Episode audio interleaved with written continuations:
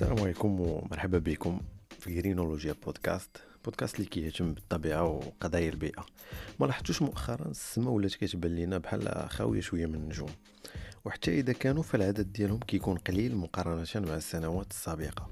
هادشي راجع لسبب واحد اللي هو التلوث الضوئي المختصين كيقولوا بأن الإنسان اللي كيشوف حوالي 250 نجمة منين كيهز عينيه للسماء في بداية سنوات 2000 ما غادي يقدر يشوف دابا في نفس البلاصة إلا أقل من 100 نجمة. ظاهرة التلوث الضوئي السبب الرئيسي ديالها هو الإنارة العمومية اللي كتحجب الضوء ديال النجوم خصوصا النجوم الأقل توهجا خاص نعرفوا بأن الظاهرة ما كتأثرش غير علينا حنا كبشر يعني ما غاديش نبقاو نستمتعوا بداك المنظر الجميل ديال النجوم في السماء.